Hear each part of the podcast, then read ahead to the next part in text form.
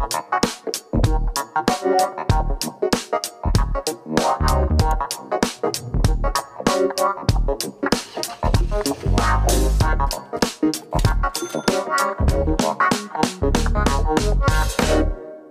Retail Supply Chain Show, where we break down great retailers, the supply chains that move them, and the data that they use to make their decisions. And I already know what you're thinking. Uh, Andrew looks gorgeous today, uh, but plot twist. It's not Andrew. Uh, I am Grace Sharkey. I'm actually a staff writer here at freightwaves.com.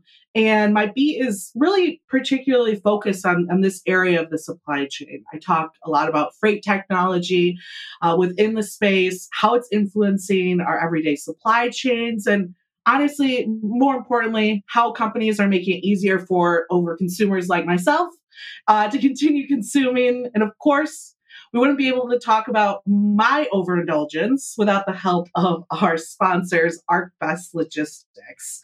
ArcBest Logistics actually more than logistics. Whatever you do, whatever you ship, ArcBest makes it easier for you to do business. ArcBest combines reliable capacity, innovative technology, my favorite, and trusted relationships to make complexity out, uh, to take the complexity out of your supply chain and keep your shipments moving. And that's what makes ArcBest more than logistics. Now, I do have a phenomenal guest for our show today. And before I bring him on, I wanted to dive into the overall topic that we're going to be discussing, uh, which is really seeing how these retailers are starting to really take over their supply chains with really huge measure, measures, really past just partnerships and, and just building deeper connections, but actually acquiring them, merging with them, or even taking a step deeper into even leasing their own container ships or or buying parts of their manufacturing sectors.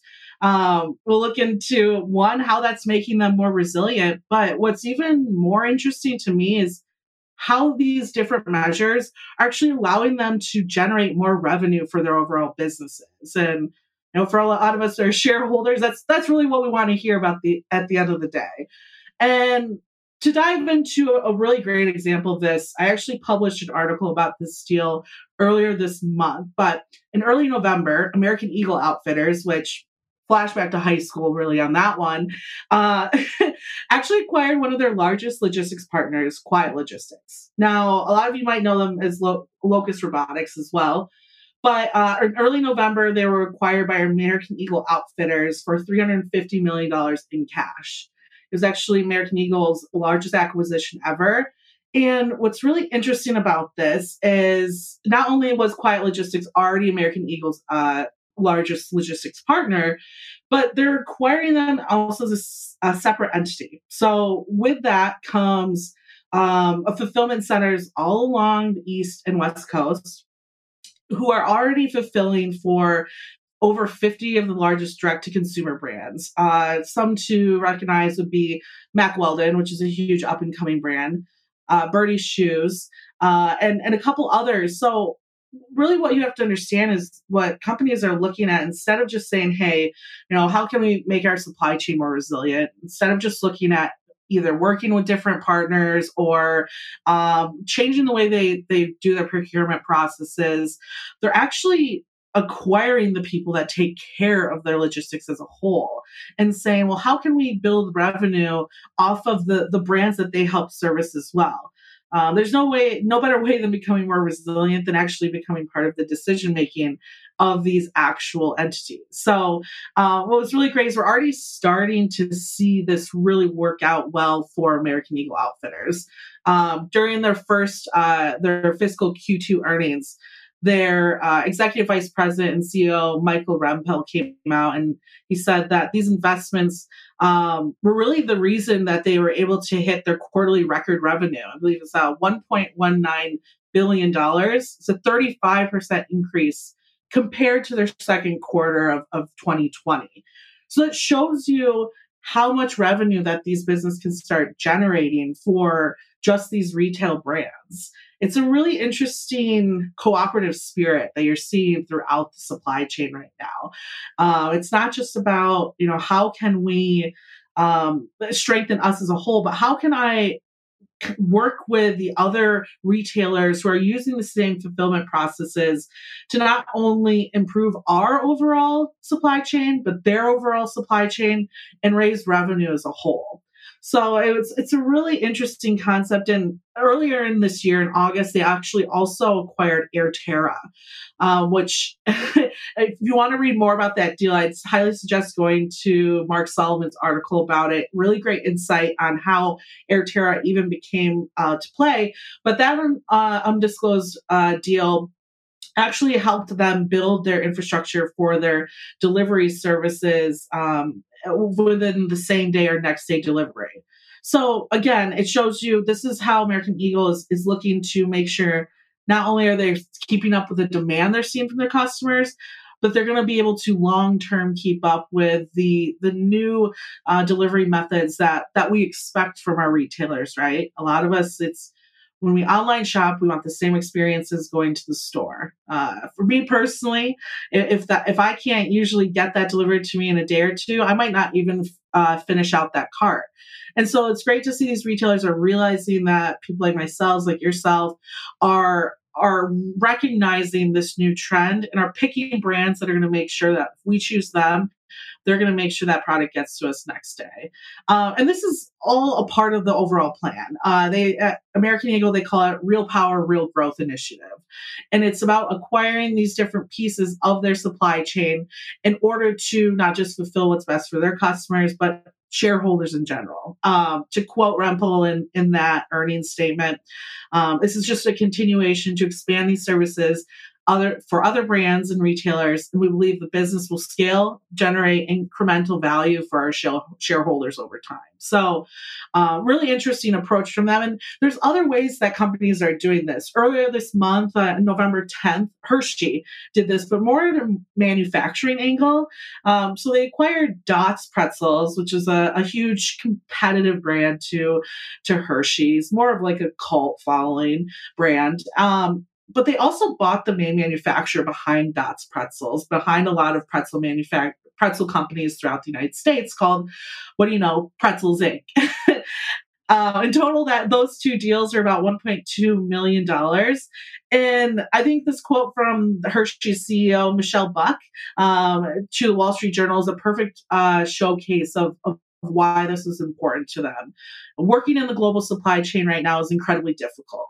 Uh, the ability to have a facility in house just reduces one level of complexity for this this overall issue that we're seeing, and that's the most important part. I, it's you know for a lot of us who've been in the industry for some time now, when we've le- listened to earnings statements in the past, we rarely have people talking about their supply chain and, and, if anything it's always about like bringing the cost down and not eh, eh, almost like not investing in it in general. And now we're just seeing this complete opposite where manufacturers and, and companies and retailers are starting to say hey maybe maybe we should enter into this trillion uh, dollar industry. Maybe this is something that we could take advantage of to not only improve the end consumer's uh, experience, but at the end of the day, help our shareholders as well.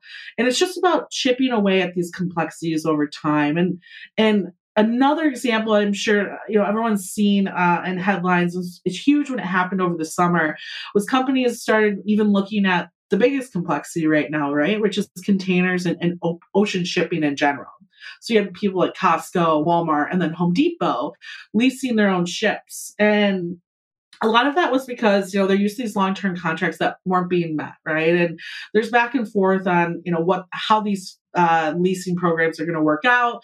Uh, many believe it's it's really like a temporary fix to the problems that we're seeing now, but it shows you how these retailers are taking seriously uh, this boom from their overall consumer and how they expect to to attack their supply chain and take their supply chain more seriously down the road. Because at the, at the end of the day, you can focus on sales, you can focus on marketing. But if you can't get it delivered at from Kaylee, or if you can't get delivered to their doorstep, there's not much you can do. And that is the biggest, that is the biggest mistake you can make.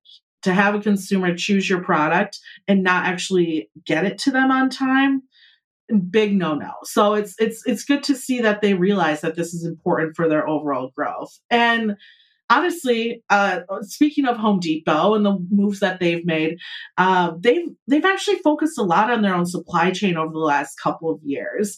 Um, not only do they, of course, lease um, their own containers, their own ship, uh, but they've actually been working with Walmart in different ways to make sure that they can deliver on time um, and improve their their next day deliveries for their consumers. Um, but they're actually taking control of their own shipments from vendors. So, uh, for a lot of our audience that might not understand like, these complexities or how logistics works in general, um, for someone like Home Depot, yes, they're concerned about the shipping to their end consumer, but think of all the vendors that they have coming in right? And look at the products that we have at Home Depot. We're looking at a lot of home improvement goods. We're looking at lumber, we're looking at piping, um, uh, roofing material, things like that.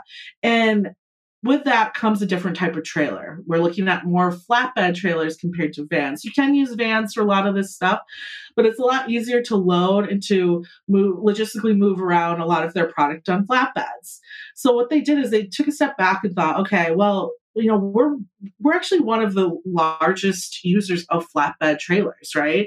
We have a huge market share of how many shipments we're, we're able to give out to flatbed drivers on a weekly basis right? So instead they said well what if we instead of having our vendors you know price us out for the shipping cost to our stores and to our distribution centers um, and the product? What if we said, don't charge us for shipping? We'll take control of that and leverage this large flatbed market share that we have. Um, and that brings us to our guest today, right? Uh, today I have with us a Loadsmart's co-founder and co-CEO Felipe uh, Capella, who's been working in partnership with Home Depot to help set up this really great flatbed network and not only use it to their advantage to make sure that their inventory and their own stock is ready to go for when consumers get to the stores, but to also take advantage of the revenue generating aspects on on those trucks and getting them deadhead uh, loads so they're not deadheading from point A to point B. Uh, Felipe, thank you so much for joining us today. I'm excited to have you here. Uh, I know looking back, you're actually probably one of the first interviews I did one on one when I joined FreightWaves. So to be on my first episode is a full circle for me. I really appreciate. So thanks for making time for us today. No, it's it's my pleasure, Grace. Uh, nice nice to be here once again. Love it. And can you dive into your, your partnership in general with, with Home Depot? How did that originate? How did um, you guys start uh, helping them look at their, their flatbed network and, and get to the point where we are today? Yeah, so I think that's, uh, as you mentioned, uh, Grace, there's a general trend, right? Especially with the large retailers that they realize that first, a lot of times uh, it is better for them to insource their transportation uh, uh, procurement, right? And that's what's happening with uh, with the Home Depot. That's what I believe happened with Starbucks in the past. You mentioned American Eagle Outfitters, so it's it's a, it's a trend that now is, is happening across the board, especially again on the on the retail side. I think companies realize that I think three main things. One, that they can leverage their uh, transportation volume as a competitive advantage, right? Not everyone has the flatbed uh, shipping volume that uh, uh Home Depot has, right? Second, uh, everyone realized the importance of, of, of supply chain management uh, as part of the company overall business model. As you mentioned, if you buy something from Home Depot or, or other retailers, the first job that these guys have is to actually deliver goods to you right? So they realize it's it's core to the to the business model of every one of these single companies. And third, and I think more importantly, and you kind of touch uh, on that uh, uh, briefly as well, is that companies are moving more, uh, trying to move away from this uh, zero sum game on, on, trying to push. Uh, cheaper rates on the carrier side, and carriers trying to push for higher rates, and becoming this zero sum game bargaining, and trying to go towards a more a cooperative approach, right? And that's what we're trying to do here with uh, with the Home Depot and in what we call our flatbed messenger platform. So, and what is that platform? The platform leverages uh, Home Depot's uh, a large volume on the flatbed side, right? Today, they're probably the largest flatbed shipper in the United States. It leverages Home Depot's own flatbed dedicated fleets, so uh, Home Depot's uh, capacity, right? And third, uh, Loadsmart's uh, uh, marketplace technology and algorithms. So the idea here is to really try to overlay all the demand that Home, De- Home Depot has, right? Invite other shippers, right? Say, hey, why don't you uh, add your own volume demand to this platform and add the suppliers as well, dedicated capacity to this platform, so we can kind of start overlaying these networks, uh, networks, and start providing better. Oh, froze up there for a second. Um, uh, I, I assume what he's going into is is diving is being able to have Home Depot leverage this this flatbed volume that they're using, so that these shippers who are also using uh, flatbeds, but nowhere near the the amount of volume that you're seeing from um, from Home Depot can now use this use the same rates and and get these at a discounted price um, compared to just uh, honestly going out and, and being able to secure that capacity on their own. Um, one thing I think that the the normal consumer doesn't understand too well is that well one that flatbeds exist uh, that's one of my favorite trailers. Uh, Flatbeds is anything open deck. Uh, if if there's a risk to it, I, I love it and I want to try to move it. And with that, you you have to be able to build a, a harder network. So, Felipe, thank you for joining us. and, and uh, I I'll give you a chance to finish up your thought there. I'll ask you a question to follow up too. Okay, I'm not sure. Uh, sorry, maybe it's the internet over here. So I, I, I don't know where you mm-hmm. lost me, uh, Grace. So I guess the biggest thing I'd like to hear from you is like, how hard is it to build a flatbed network? In my experience, um, you know, flatbed is especially for a lot of logistics companies to kind of stay away from it. It's riskier. Um, it's I believe it's more fragmented. You see a lot more owner operators within flatbed as well. Um, so, how did your team go about building this this deeper network of of flatbeds and helping use your your experience in, in leveraging that that data in order to pull off this type of endeavor for Home Depot?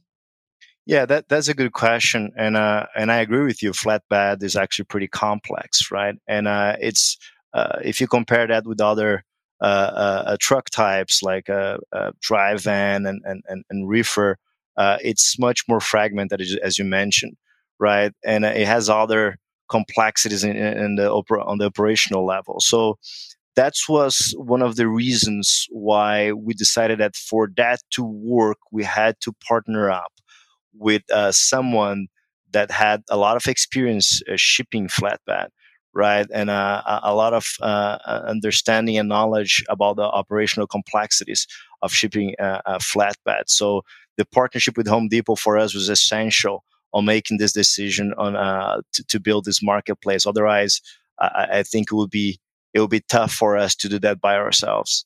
Definitely. Um, how is the experience going so far? I, I remember in March, I believe, writing about um, Home Depot partnering with you to begin with. And I think was last month now, um, end of September, when was when this flatbed messenger just came out. So it sounds like you've been working together for a while. How is this already working for them? What ex, uh, response have you gotten from Home Depot on on this network so far?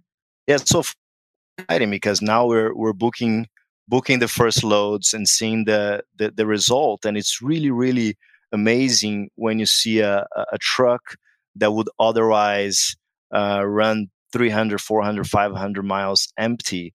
And out of a sudden, we are able to uh, add a load to this uh, specific truck. And that's kind of pure profit for a lot of people involved. So it's not, again, it's not like a zero sum game uh, in which a lot of times I think it's one of the sins of logistics, right? It's very uh, competitive landscape that for one party to win, another party has to lose. And in this in this case, actually everyone wins, right? The the mm-hmm. shipper has a better rate. The carrier can put a load uh, that they were not counting uh, on uh, on their truck, so it's kind of pure profit uh, uh, for for the carrier. So we're booking our first uh, our first loads. we also have uh, a lot of fleets that we onboard in this past 45 months. So I think uh, also it's it was good to have uh, FreightWaves uh, writing an article about that. Uh, so flatbed carriers and owner operators realize there's an opportunity here. So have been onboarding really large fleets and now onboarding also new shippers, right? That for me is pretty much one of the most exciting parts of this platform is is Home Depot allowing other shippers to come in and share their own network. Therefore, we have more loads and more match uh, uh, opportunities on the carrier side. Right. So now we're, uh, the technology is, is there. Of course, it is complex, right? We're always tweaking and, and improving, but it's already working. It's in place. And uh, now it's, it's time for us to scale, inviting other shippers and, and other other flatbed providers. Yeah, and I will say from my experience in delivering at Home Depots, they do a really great job at, with just treating drivers very well and, and, making sure that they're in and out of their facility quickly.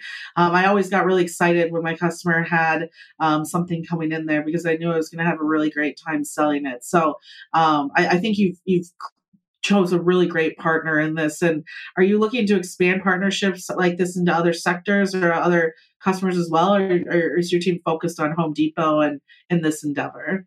Yeah, I think on the flatbed side, we really focus on the Home Depot partnership. We think this could uh, generate meaningful results, not only again for Home Depot and, and for Loadsmart, but also for uh, other smaller flatbed shippers that can now take advantage of Home Depot's volume to get uh, a better rates, right? So we're super uh, focused on the flatbed side, but again, we we we realize, and that's kind of the how we try to to to manage the companies that we want to partner up with uh, shippers and carriers. We we want to move away from this uh, positioning of of trying to squeeze carriers on one side, squeeze shippers to uh, better uh, to to increase rates on the other side, and really trying to build uh, products and services in partnership in collaboration with uh with uh shippers and uh and carriers. So we have other projects with other shippers uh, for example, we just launched our reliable contracts